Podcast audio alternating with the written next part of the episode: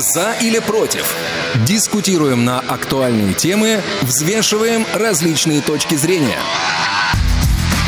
Вы слушаете повтор программы. Здравствуйте, уважаемые радиослушатели. За или против? Сегодня возвращается в прямой эфир, чему мы несказанно рады. У микрофона Василий Дрожин, Ольга Лапушкина. Оля, привет. Вась, привет. Всем привет. Да, действительно, наконец-то мы и в прямом эфире, и в студии Радио ВОЗ, а не в наших импровизированных домашних студиях. А, чему действительно несказанно рады и готовы обсудить большое количество тем, потому что, как а, вы могли понять из нашей предыдущей программы, сейчас у нас несколько поменялся формат. Ну, давай напомним на всякий случай, э, может быть, не все слушали нашу прошлую передачу.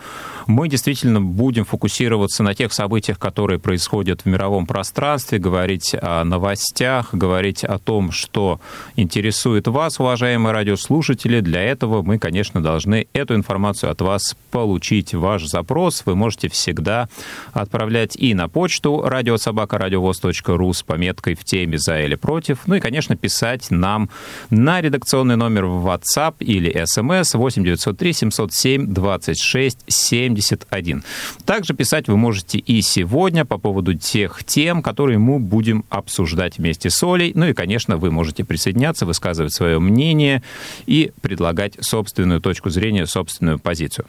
Да, у нас э, будет сегодня очень динамичное обновление тем, но вы всегда можете позвонить, высказаться, даже если мы ушли немного вперед по предыдущей теме. Это всегда можно сделать по номеру телефона 8 800 700 ровно 1645, где наш сегодняшний линейный редактор Иван Онищенко с удовольствием примет ваш звонок и переадресует его в студию.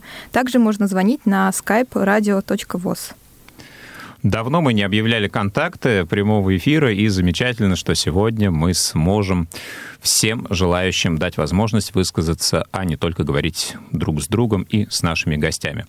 Звукорежиссер Иван Черенев также обеспечивает наш сегодняшний эфир. Мы его приветствуем в да, нашей привет, привет. студии Все в аппаратной, которая за стеклом находится друг другу рядом и с нами нам. за стеклом.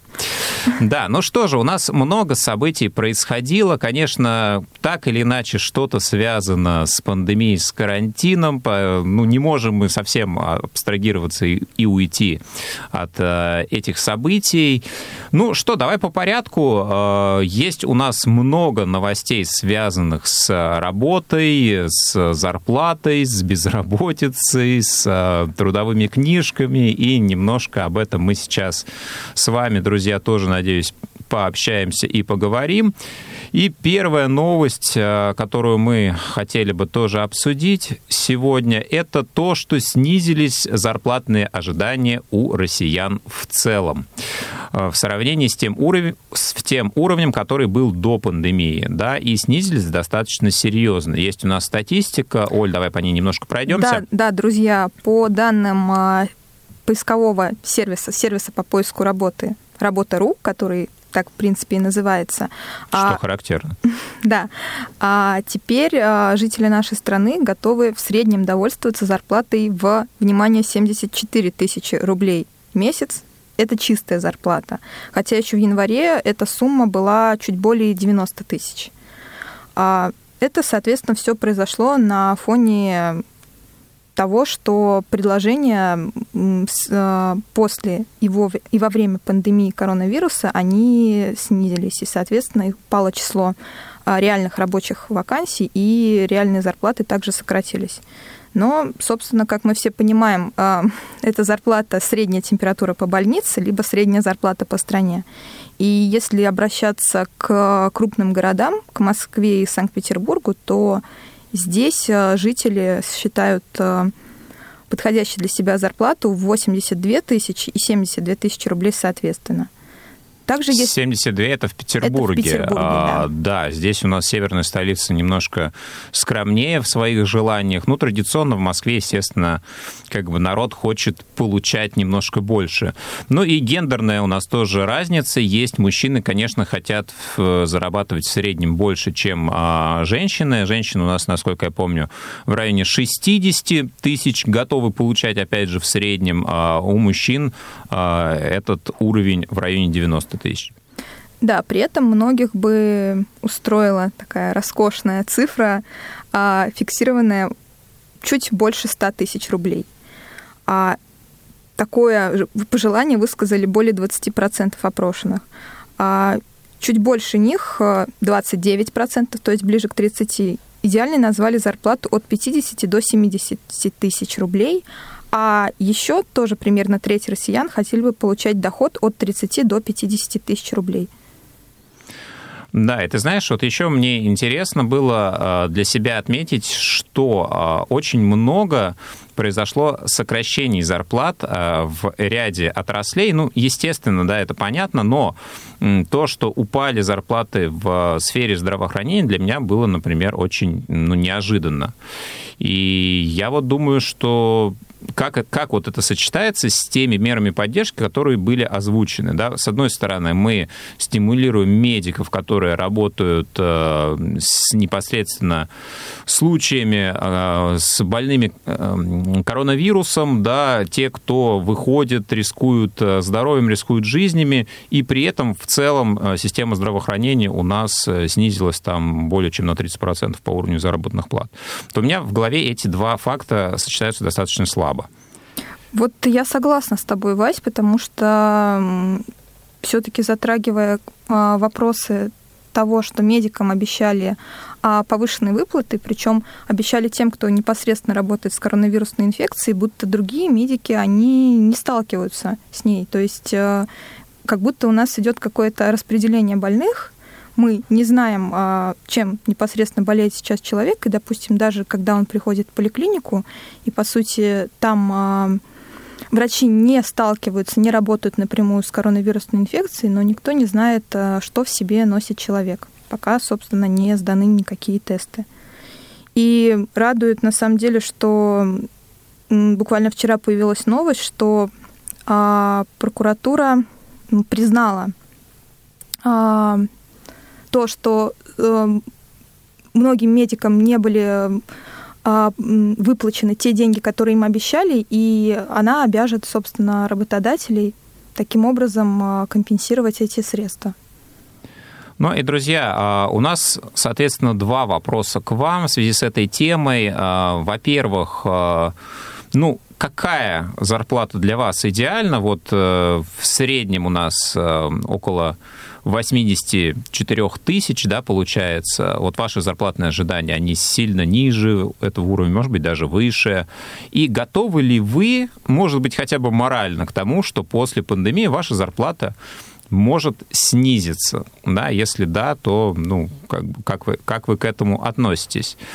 Оль, ну, э, вот твои ощущения от этих цифр, от этой статистики, если говорить именно по зарплате, как ты считаешь, то есть там, для Москвы это нормально, или люди зажрались, или то, что сейчас происходит, ну как-то в реальность немножко людей возвращает? Твоя точка зрения? Ну, честно сказать, у меня не самая популярная точка зрения на этот счет, потому что, увидев эти цифры, я подумала, ого, а, ну, это, конечно, очень существенные выплаты, даже несмотря на то, что они снизились. Но понимаю, что в среднем по городу, по потребностям а, по традиционным потребностям жителей столицы и других крупных городов это нормальные цифры, и, собственно, здесь в них ничего заоблачного нет. Но для меня это было бы много если прям затрагивать личные мои предпочтения. А в любом случае хорошо, что люди заявляют на этот счет. И если вот также затрагивать еще один момент статистики, который мы не упомянули с тобой, Вась, то все-таки сокращение зарплат, оно коснулось больше малых и средних компаний. То есть, как нас предупреждали, в принципе, в начале пандемии, что те, кто получают не самые большие деньги, они станут еще беднее, а вот те, кто непосредственно находится наверху, они станут еще богаче. Так, собственно, пока и получается. Вот. Ну а у тебя какое мнение на этот счет? Ну, ты знаешь, я еще э, достаточно скептически отношусь э, к этой статистике, потому что вот этот 21%, который заявил зарплатное ожидание больше 100 тысяч рублей, он очень может сильно влиять на общую статистику. Допустим, если у нас, э, знаешь, в аудитории сидит 10 человек, и из них 9 хотят зарплату 50 тысяч, а 1 миллион, то ты понимаешь, что среднее число, да, средняя цифра будет очень-очень сильно угу. завышена. Поэтому здесь не очень понятно, как это считалось, что бралось за какой-то средний уровень, средний меридиан. И если э, вот э, эти факты да, с, такими, например, а, крайними точками имели место быть, то здесь немножко все-таки уровень, наверное, уехал вверх, и, может быть, э, ну, да, данные чуть ниже должны были быть. Но вот у нас было определенное число, там в районе 20 9, если я правильно помню, процентов, а, заявивших, что им вполне хватает а, от 30 до 50 тысяч в среднем. Ну что, пока мы ждем, а, друзья, от вас ответов на вопрос про зарплатные ожидания и про то, готовы ли вы к тому, что ваша зарплата может снизиться в связи с кризисом и тем, что происходит сейчас в нашей стране. У нас есть ну, новость, которая вытекает, собственно, из предыдущей. Каждую неделю регистрируется в России более 150 50 тысяч безработных. И на 1 июня число безработных было около 4,5 миллиона людей. При этом за последние два месяца карантинных как раз это число выросло на полтора миллиона, то бишь на одну треть. Да, представляете, а, статистика выросла ну, на 50% фактически. И ну, цифры такие достаточно тревожные. Собственно, понятно, почему люди готовы работать за меньшие деньги, а многие готовы работать хоть за какие, лишь бы эта работа была, лишь бы эту работу найти. Да, причем заявляется, что это такая официальная статистика, а неофициальных случаев э, э, безработицы может быть в два раза больше. И поэтому в связи с кризисом минимальное пособие по безработице за эти месяцы, за май-июль, было увеличено до внимание, четырех с половиной тысяч рублей. Это как-то немножко не соотносится с той цифрой, которую а, желают получать те люди, которые ищут активно работу или которые, в принципе, уже где-то работают, но при этом их зарплатные ожидания а, несколько сократились. То есть это около 20 раз, 20 раз примерно меньше, чем то, что желают получать у нас соискатели. Слушай, ну я вот помню, озвучивались в новостях а, суммы по выплатам именно в а, качестве пособия что-то в районе 12 тысяч. Да? Здесь, видимо, имеется в виду какое-то другое основание, и вот эта средняя, конечно, сумма в 4,5 тысячи, она, ну да, какой-то, какой-то внушительный, конечно, не смотрится. Да, вот по поводу 12 тысяч, это как раз касалось Подмосковья. В Москве самая высокая сумма это 19,5 тысяч. Да, друзья, ну, соответственно, интересно было бы узнать, есть ли у вас опыт э, работы с органами занятости, вставали ли вы когда-нибудь на биржу труда, или, не дай бог, в связи с кризисом вы потеряли работу, и вам пришлось это сделать сейчас. Если да, то поделитесь опытом, насколько, ну, как бы быстро, насколько просто получать э, вот эти выплаты, и что для этого вам нужно было сделать потому что насколько нам э, говорили с экранов телевизоров о том, что сейчас все это можно делать дистанционно, и это очень-очень просто и удобно все оформлять. Но, да. если честно, вот э, у меня был опыт последний взаимодействия с Центром занятости достаточно давно, да, и такие у меня очень смешанные были впечатления от того, что происходило в этих э, органах, э, ну, не скажу исполнительной власти, да, ну, так, так, таких интересных, интересных местах.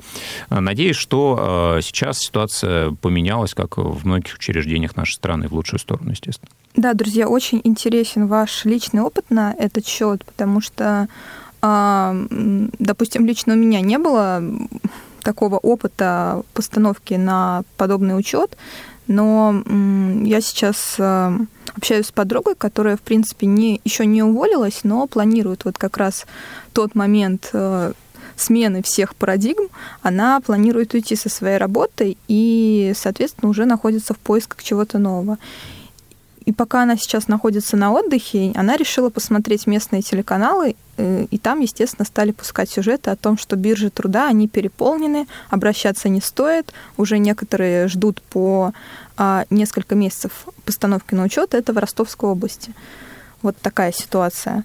Поэтому хочется понять, насколько вообще м- пользуется популярностью вот этот орган ну, а, да, интересно, и особенно применительно к людям с инвалидностью по зрению, насколько это а, работает эффективно, да, потому что мы все прекрасно понимаем, что те вакансии, которые предлагаются центрами занятости, очень часто нерелевантны и не подходят а, людям с инвалидностью, особенно первой группы по зрению. Но относительно твоей подруги, конечно, хочется заметить, что нужно быть смелым человеком, чтобы вот в такой период непростой менять работу, менять э, э, резко достаточно, да, ну, будем желать удачи, чтобы у нее все сложилось. Мы не ищем легких путей, как всегда, поэтому да. Да, но есть у нас еще новость, связанная как раз э, с тем, э, что сейчас, после того, как э, была у нас возможность испытать удаленную работу, в том числе у нас с тобой, Оль, непосредственно, угу. это привело к тому, что на законодательном уровне возникла необходимость ну, регламентировать, собственно, эту самую удаленную работу, потому что она была прописана, но крайне слабо все это было учтено нашими нормами права. И сейчас э, этот пробел будет ликвидирован, э, будут описаны те ситуации, в которых э, непосредственно работодатель может прибегать к этой форме дистанционной работы. Ну и в законодательстве это появится и вступит в силу уже с 1 января 2021 года следующего. Да, мне хотелось бы уточнить, что планируется ввести, потому что сейчас в Трудовом кодексе есть только само понятие дистанционной работы. А вот авторы этого законопроекта а, предлагают добавить туда понятие временная дистанционная, либо удаленная работа и комбинированная дистанционно удаленная работа. То есть какие тут а, есть отличия? Временная это то, с чем мы в принципе столкнулись сейчас, да, а, когда в экстренном порядке переводили сотрудников а, на удаленный режим работы. А комбинированное дистанционное – это то, про что мы, в принципе, много раз говорили в наших программах, что да, действительно есть люди, которые и программисты, и переводчики, и много-много разных таких а, направлений деятельности, которые могут осуществлять свою работу, не приходя ежедневно в офис или какое-то такое место, где расположена их э, основная сфера занятости. Ну, смотри, Оля, а ты попробовала удаленную работу в течение вот этих э, двух с половиной месяцев. Э, скажи, тебе понравилось? Удаленная работа для тебя комфортнее, чем работа в офисе? Да, знаешь, Вась, мне очень понравилось, потому что, в принципе, я и до этого высказывалась за то, чтобы максимально переносить все процессы в такой формат, потому что э, ну, я не чувствовала у себя каких-то проблем с самоорганизацией, с тем, чтобы а, что-то делать. Единственное, меня иногда подводила техника, но это мой личный пробел, который я пытаюсь а, восполнить. При этом а, хочется все-таки, чтобы подобные вещи, они были закреплены, потому что очень многие люди, они столкнулись с правовыми проблемами при переводе их на удаленную работу. То есть было и немотивированное сокращение заработной платы, и попытка заставить людей перейти в отпуск на, за свой счет, чтобы они хоть получили какие-то деньги, но при этом а, работали полноценно. А у нас сейчас есть звонок, профессор Тихий на линии, и мы бы хотели услышать ваше мнение. Здравствуйте, профессор. Здравствуйте. А, привет, Оль, привет, Вась. А, первое, поздравление. Поздравляю вас с тем, что вы, как all time, там несколько месяцев назад, в эфире, и можно вам позвонить, можно услышать ваши голоса, ну, в общем, поздравления. Спасибо огромное, Спасибо, профессор. мы всегда вам да. рады. Да, ближе к теме, что называется. А, так вот, э, сначала про первое, про кризис, который, в принципе, еще не закончился. А, вспоминаю времена не столь отдаленные, ну, например, 2008 года кризис. А, на тот момент нужен мне был диван. Цены меня, в принципе, не устраивали. Понравился мне один, который стоил на тот момент 15 тысяч. Наступил январь 2009 года. У меня появились деньги, я приезжаю в магазин, оп, а тот диван, который мне нравился, стоит уже 10 с половиной. Я разговорился с продавцом. Тот сказал, ну вот из-за кризиса вот мы ну, цены вынуждены были упасть. Вот это кризис. Вот такое дело мне понравилось. Сейчас же этого не видно. А, Нигде, ни в чем. Но смотрите, ведь кризис может по-разному проявляться. Вы же тоже, я думаю, что согласны с тем, что не всегда выражается только в том, что цены снижаются. Да? Снижаются, например, и зарплаты, к сожалению. Вот а, скажите, да. с вашей точки зрения, насколько ну, человек сейчас может быть к этому готов, а, к тому, что как-то нужно будет э, ужать свои там потребности, затянуть пояса, как говорят многие. Вот, например, вы готовы это сделать или для вас вот, ну, ну нужно определенный уровень держать? С трудом, с трудом э, пенсии не хватает, прямо скажу. Ну, в основном из-за того, что э, моя пенсия уходит э, больше в степени на лекарства, на оплату коммунальных услуг и на питание. Вот три основных направления, которые больше всего э, требуют э, денег. А насколько сейчас вот за этот период вы ощутили повышение цен в сфере здравоохранения? А, ну, прежде всего, на лекарства, да, да, процентов на 20-30 э, цены выросли, а, плюс э, те же самые СИЗы, средства индивидуальной защиты, а, которые тоже еще, скажем так, в прошлом году на это никакой копейки не уходило, теперь да. Угу. Поэтому, ну, за счет этого, в частности. Вот, ну, ну, а скажите, у вас был опыт э, взаимодействия с биржами труда, с центрами занятости? Да, да, да. Вот по этому поводу я тоже хотел сказать. Так, так да, интересно. А, был я, состоял я в центре занятости населения, правда, это было тоже довольно-таки давно, 97 год. А, я уж не помню, сколько мне начисляли, а, потому что это проходило, а, ну, то есть э, числили они на сберегательную книжку, и на руки никаких денег я не получал. Вот, состояла там почти год, ну, пока у меня еще зрение было, да, и потом уже почти его не было. В любом случае я приезжал, искали мне работу по моему основному, скажем так, дипломному а, Образование. Профессиональной занавески, да, да, а, банковский служащий. Вот, естественно, в моем маленьком городе этого не было ничего. А, по основному заболеванию тоже они ничего не могли подобрать. И вот так я два раза а, в месяц приезжал, отмечался и уезжал. Вот так это все прошло. Но это было еще в 90-е годы, да? В новейшее время уже такого опыта у вас не да, было. Угу. Да, 97-й год. Хорошо. Ну, а дальше у меня зрение совсем упало. А, дали первую группу по инвалидности, и я был вынужден по тогдашнему законодательству а, сойти а, с их а, трудоустройства в попытке. Ну вот и с тех пор больше я не обращался. Вернее, однажды, вернее, два раза бы это было, когда я по уходу с тем человеком ездили, вот ставили галочки, что он у них не состоит. Ну вот и после этого больше не было. Понятно. Спасибо. Спасибо за э, ваш опыт. Э, друзья, пишите, звоните, если у вас э, есть опыт обращения в Центр занятости относительно в недавнем прошлом. Если вы хотите высказаться на другие темы, также просим это делать. Телефон прямого эфира 8 800 700 ровно 1645, skype-radio.voz, телефон для сообщений 8 903 707 26 71. Ну и чтобы закрыть этот большой блок, я думаю, нам осталось обсудить только электронный электронные трудовые книжки, которые у нас вводятся, и работодатели до 30 июня обязаны известить своих сотрудников о том, что у них есть право выбрать тот или иной вариант. Ну, собственно, электронную трудовую или оставить бумажный носитель, который используют большинство людей сейчас. Ну, вот я с удивлением узнал для себя, отметил, что уже миллион наших сограждан используют электронные трудовые книжки. А если человек устраивается впервые на работу в 2021 году, то он автоматически будет иметь уже электронный вариант трудовой книжки.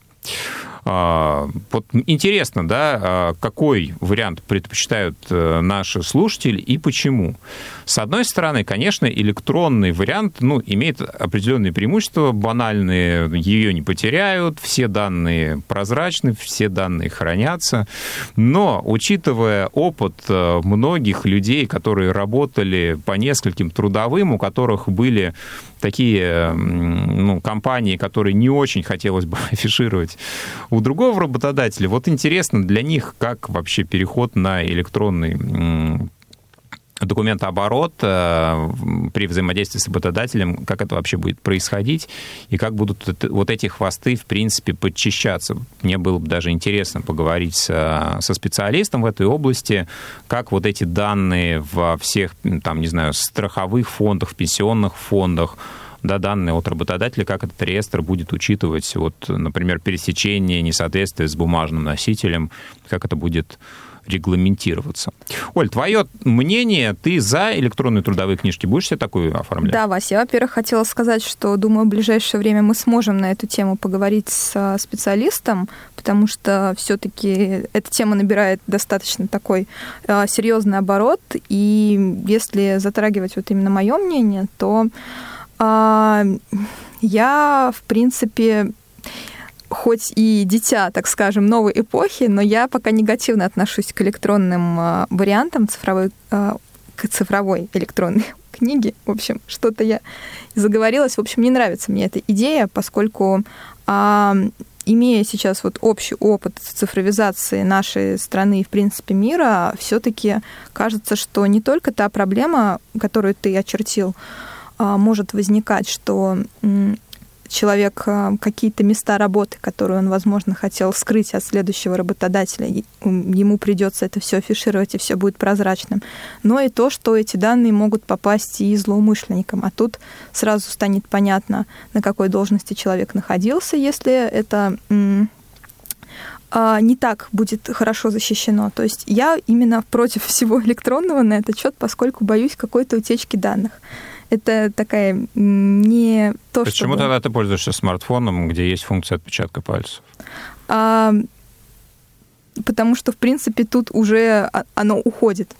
Почему у меня тогда есть загранпаспорт, можно спросить, ну, да? опять же, Потому да. что, да, ну вот что удалось, э, в принципе, до того момента, пока у нас приняли закон о едином цифровом регистре делать, то, собственно, и делала. Сейчас вот перед тем, как принимали этот закон, естественно, было много противников и в Совете Федерации, и в Госдуме, но его приняли, и, в принципе, я была как раз немножко в числе тех людей, которые писал письма против различным сенаторам, в том числе очерчивая этот вопрос.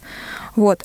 Поэтому я пока больше за бумажный вариант э, трудовой книжки, и, в принципе, никакой проблемы даже с э, ее отсутствием никогда не видела, чтобы где-то вот работать таким вот образом.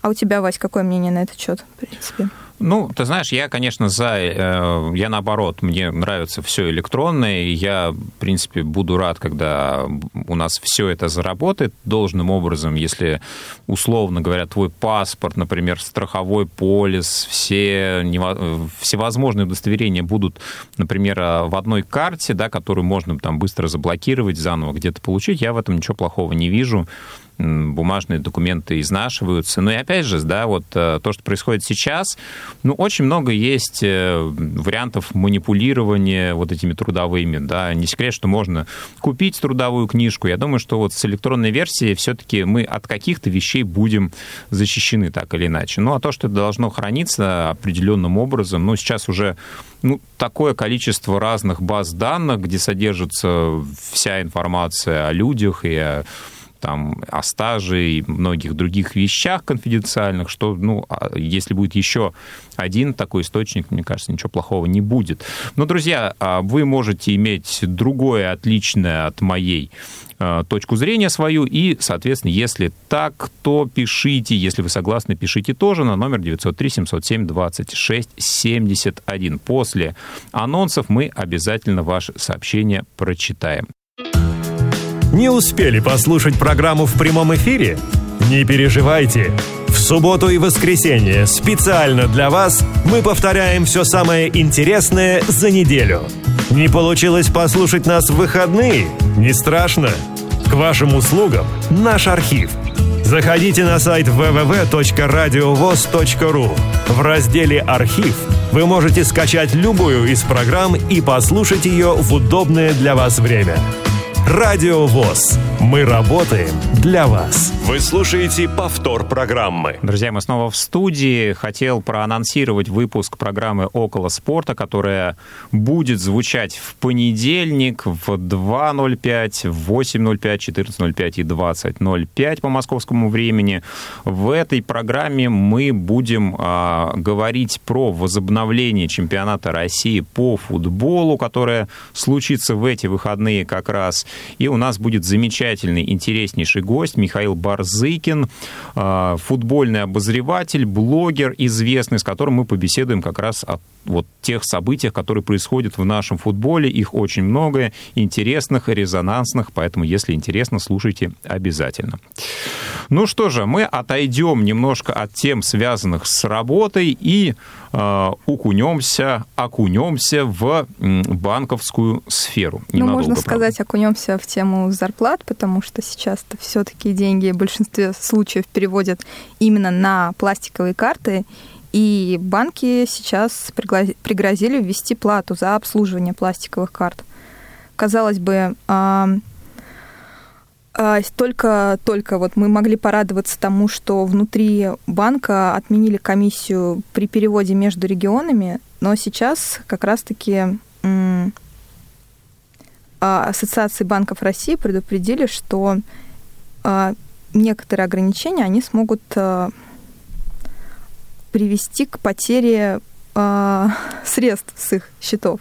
Ну, да, доход да. банка просто будет ниже, ведь нужно понимать, что на чем, собственно, банк зарабатывает. Да? Если карта для держателя бесплатная, значит, банк зарабатывает на проводимых платежах. За счет того, что есть комиссия при проведении этих платежей, на которых э, банки зарабатывают, да, за счет этого для клиента карта бесплатная. Но поскольку эта комиссия становится меньше, исходя из требований, э, ну, собственно, Центрального банка, до 1%, напомню, ее снизили, банкам это становится, соответственно, невыгодно, и они просто теряют деньги. За счет этого, э, ну, есть мысли о том, что, ну, может быть, ввести плату за обслуживание карт. Ну, естественно, у нас есть разные банковские продукты, и некоторые карты как были платными, так и есть. Да? Сейчас речь о том, что те карты, в которые в бесплатном сегменте на данный момент находятся, да, могут пересмотреть э, свою политику. То ну, есть не, это, допустим... не, не карты, а банки их выпускающие, угу, То есть это, допустим, пенсионные карты, либо студенческие, молодежные, а банковские карты, которые, в принципе, будет взиматься некая сумма. Но это такая, получается, антикризисная мера своего рода, которая э, каким-то образом может за, затронуть социально незащищенные слои населения. И, в принципе, в, в этой ситуации, если затрагивать мое мнение, я, конечно же, против этого. Но, друзья, мы хотим вам задать вопрос, что непосредственно для вас главное при использовании пластиковой карты и если будет взиматься какая-то определенная сумма за ее обслуживание, то начиная с какой суммы вы готовы от нее отказаться? Ну, смотри, сейчас вот, например, мне кажется, что выбор огромный, да, несмотря на то, что вот заявили, что банки могут брать плату за обслуживание э, карт, сейчас пока еще выбор очень-очень большой, да, и можно просто, допустим, если вот ваш конкретный банк э, делает карту теперь платной, да, э, для своих держателей, ну, соответственно, можно выбрать другой. Я думаю, что, скорее всего, мы не придем к такой ситуации, что все карты всех банков будут брать плату за обслуживание.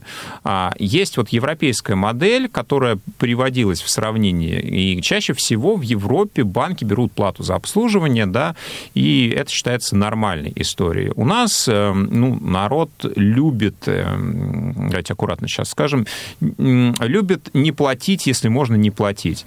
И в этой ситуации, конечно, да, нам уже привычно, что ну, продуктами можно пользоваться бесплатно и здорово, и классно. Я вот со своей стороны уже не представляю, что я не использую банковские карты, что я расплачиваюсь наличными. Я в последнее время вообще практически наличных а, не держу, мне это неудобно уже. Я не помню даже, когда я пытался мелочь наковырять э, в каком-то магазине. Поэтому, не знаю, мне будет э, очень сложно от этого продукта отказаться, и я не представляю себе такую ситуацию. Но, друзья, может быть, э, для вас банковские карты все-таки не настолько важны и принципиальны, если вдруг ваш банк станет брать, пусть и небольшую, но плату за обслуживание, вы эти карты отправите в помойку и вернетесь к старым добрым монеткам и купюркам. Пишите нам на номер 8 903 707 26 71. Ну и, конечно, звоните на номер 8 800 700 ровно 1645 или на skype radio.voz.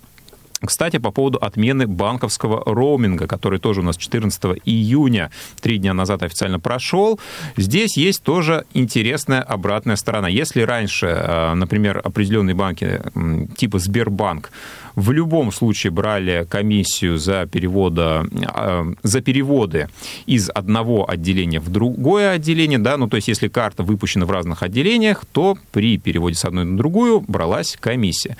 Теперь эта комиссия браться не будет, но ограничена сумма ежемесячного перевода. Максимально она теперь составляет 50 тысяч рублей. Если идет превышение от этой суммы, то банк э, обязует оформить подписку каждому, каждому клиенту для того, чтобы все-таки свои деньги попытаться вернуть.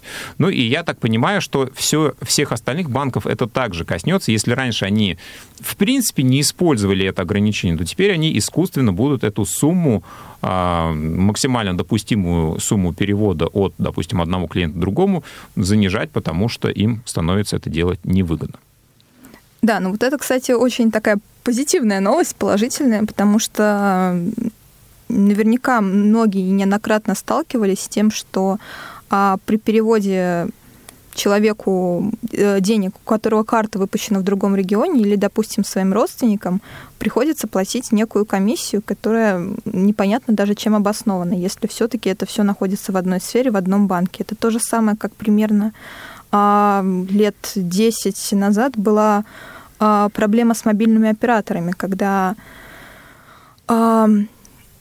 устанавливались определенные цены при звонках другим операторам, но при этом, когда ты звонил внутри сети, там тоже взималась определенная... О, да, это и ты да, вычисляешь сумма. это по номеру телефона, какой же у оператора, у человека. Так, значит, у всех были сим-карты всех операторов основных. Эм, те, кто заморачивались, они думали, так, если у человека такой оператор, значит, мне нужно взять вот эту сим-карту, так, а, а потом еще да, у кого больше а, друзей, людей запутали, когда можно было уходить от оператора с собственным номером. Да, и тут вообще началась свистопляска, когда звонят тебе, там, например, с определенного оператора, а у тебя оказывается другой человек так расстраиваются, так расстраиваются. Вот, ну, а на самом деле действительно есть и плюсы, и минусы у отмены банковского роуминга. Друзья, пишите, насколько вам это стало удобно, потому что мы знаем, что пользователей самого главного и самого большого банка нашей страны конечно, среди незрячих очень-очень много, и многим не нравилась вот эта комиссия при переводе а, людям в другие регионы. Да, а мы переходим к следующей теме. А, и она уже затрагивает от меньшего к большему, так скажем, идем, она затрагивает нашу Конституцию, а, поправки к которой сейчас а, предлагаются проголосовать за них 1 июля. Ну, еще будет неделя до 1 июля, когда можно электронным образом проголосовать по поправкам. Но не везде, только в Москве и в Нижнем да. Новгороде. А, а наша новость заключается в следующем, что Конституция с поправками уже появилась в продаже в книжных магазинах. Причем а, появилась она с марта месяца таким вот образом. Да, то есть люди могут купить, приобрести это издание, почитать э, и ознакомиться с поправками уже написанными. Э, Дмитрий Песков, э, пресс-секретарь президента России, отметил, что в этой новости нет ничего странного, почему бы не почитать то, о чем, собственно, говорится в поправках, то, за что или против чего люди будут голосовать. Ну и, собственно, вопрос наш э, заключается в том, как вы считаете, не является ли вот э, выпуск такой литературы определенной манипуляцией э, мнением людей, да, такое ощущение, что как будто бы уже немножко-немножко все так может быть чуть-чуть предрешено.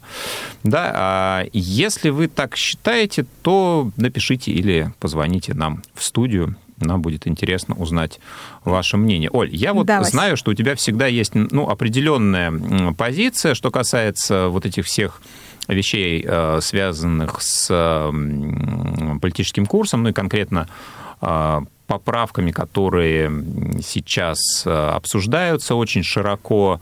Скажи, вот с твоей точки зрения, ну, это нормально, это обычная история, или здесь есть ну, вот какое-то передергивание небольшое? Смотри, по поводу публикации непосредственно Конституции, таким образом, а, все-таки я считаю и вижу это не манипуляции сознанием, но то, как про это начинают говорить и освещать различные СМИ, и какие формулировки для этого используют, там все-таки подобные элементы есть. Потому что если даже затронуть ту же цитату Дмитрия Пескова, а я ее зачитаю полностью, цитата, нужно же публиковать то, за что люди будут голосовать. Конец цитаты. То есть тут формулировка «за что».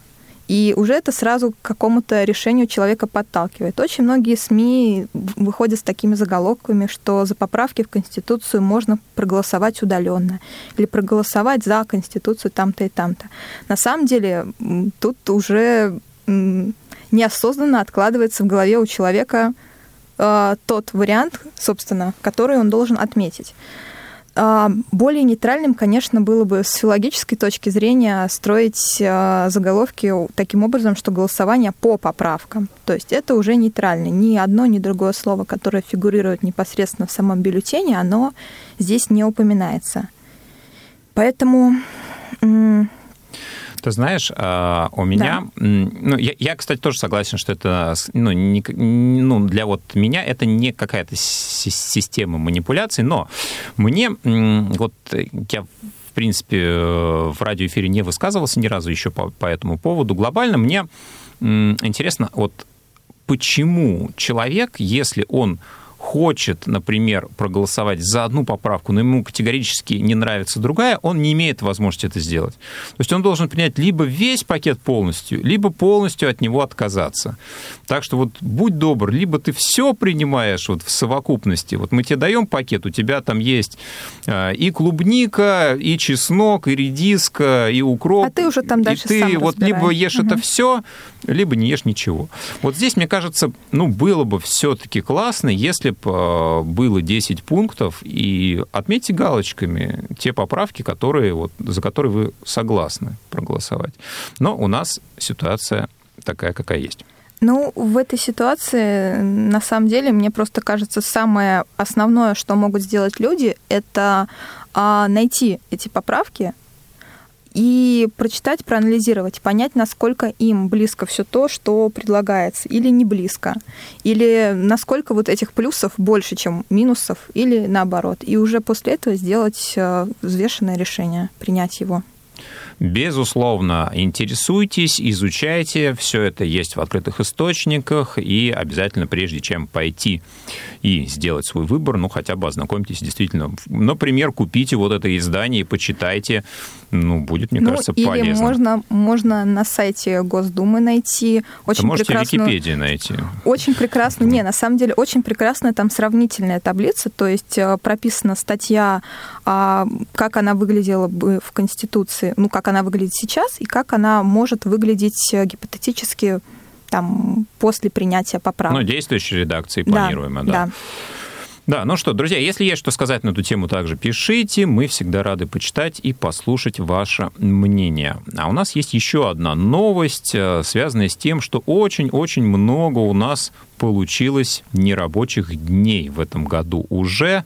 Планировалось, что их будет 118, э, а получилось на данный момент уже аж 147. В связи с чем э, председатель комитета с Совет Федерации по экономической политике, сенатор от Санкт-Петербурга Андрей Кутепов предложил сократить новогодние каникулы а, до трех дней собственно, а, ну, для того, чтобы хоть как-то компенсировать а, простой экономике и для того, чтобы можно было немножко эти меры кризисные да, ну, как-то вот э, немножко нивелировать.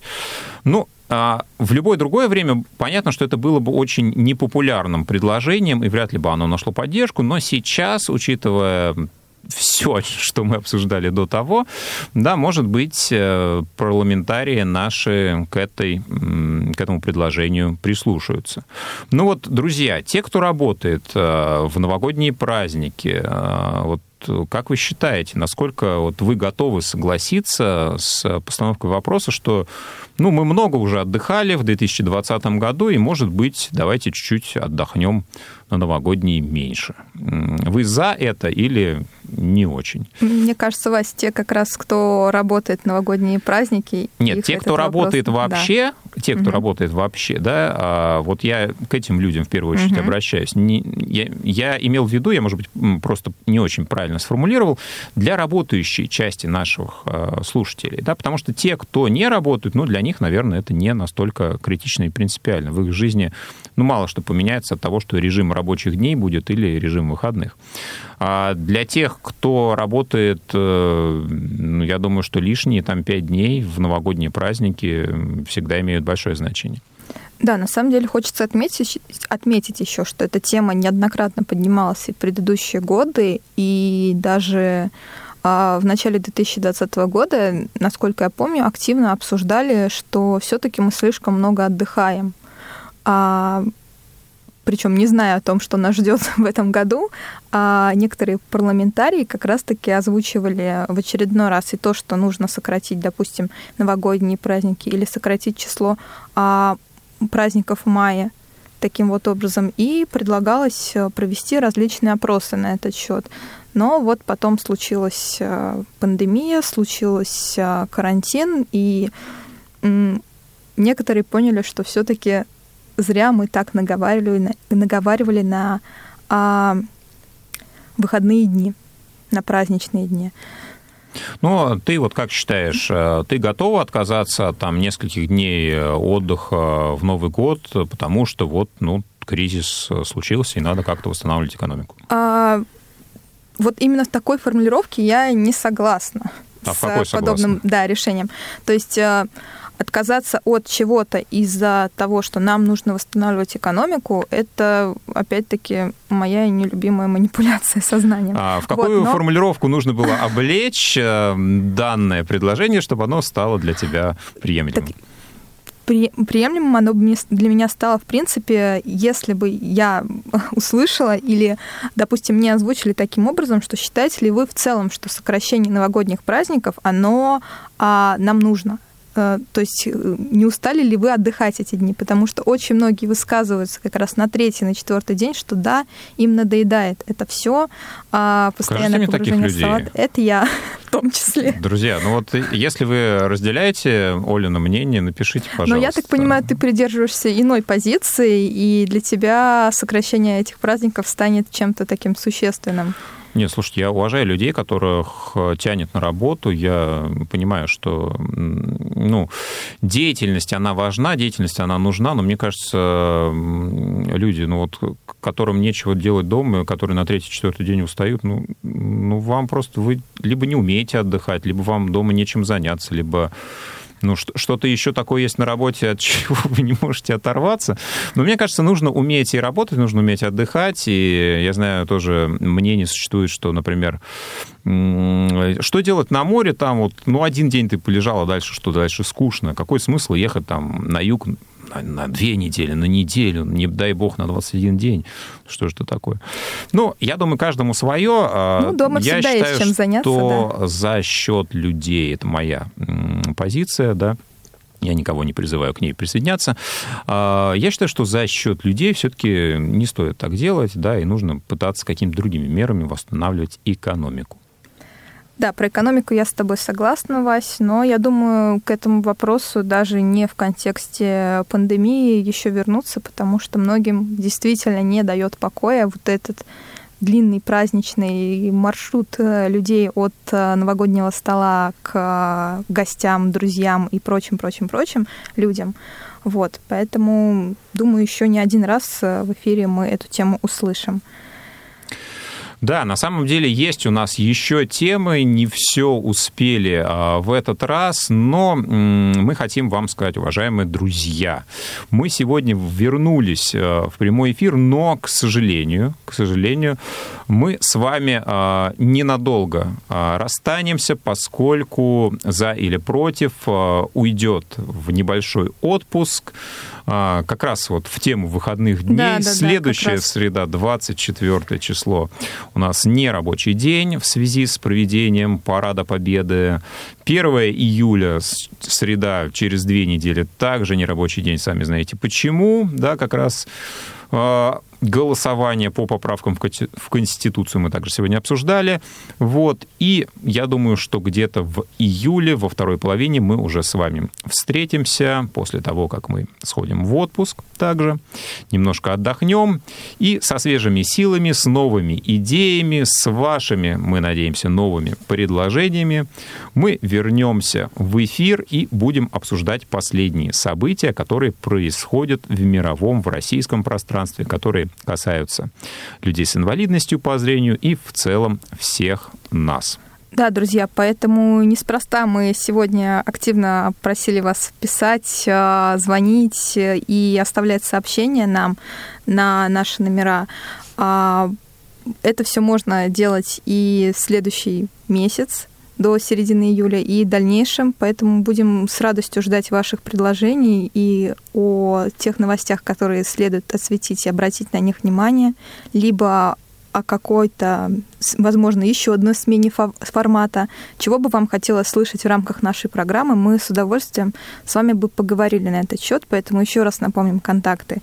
Почта радио собака а, и редакционный телефон для смс и сообщений WhatsApp 8 903 707 26 71.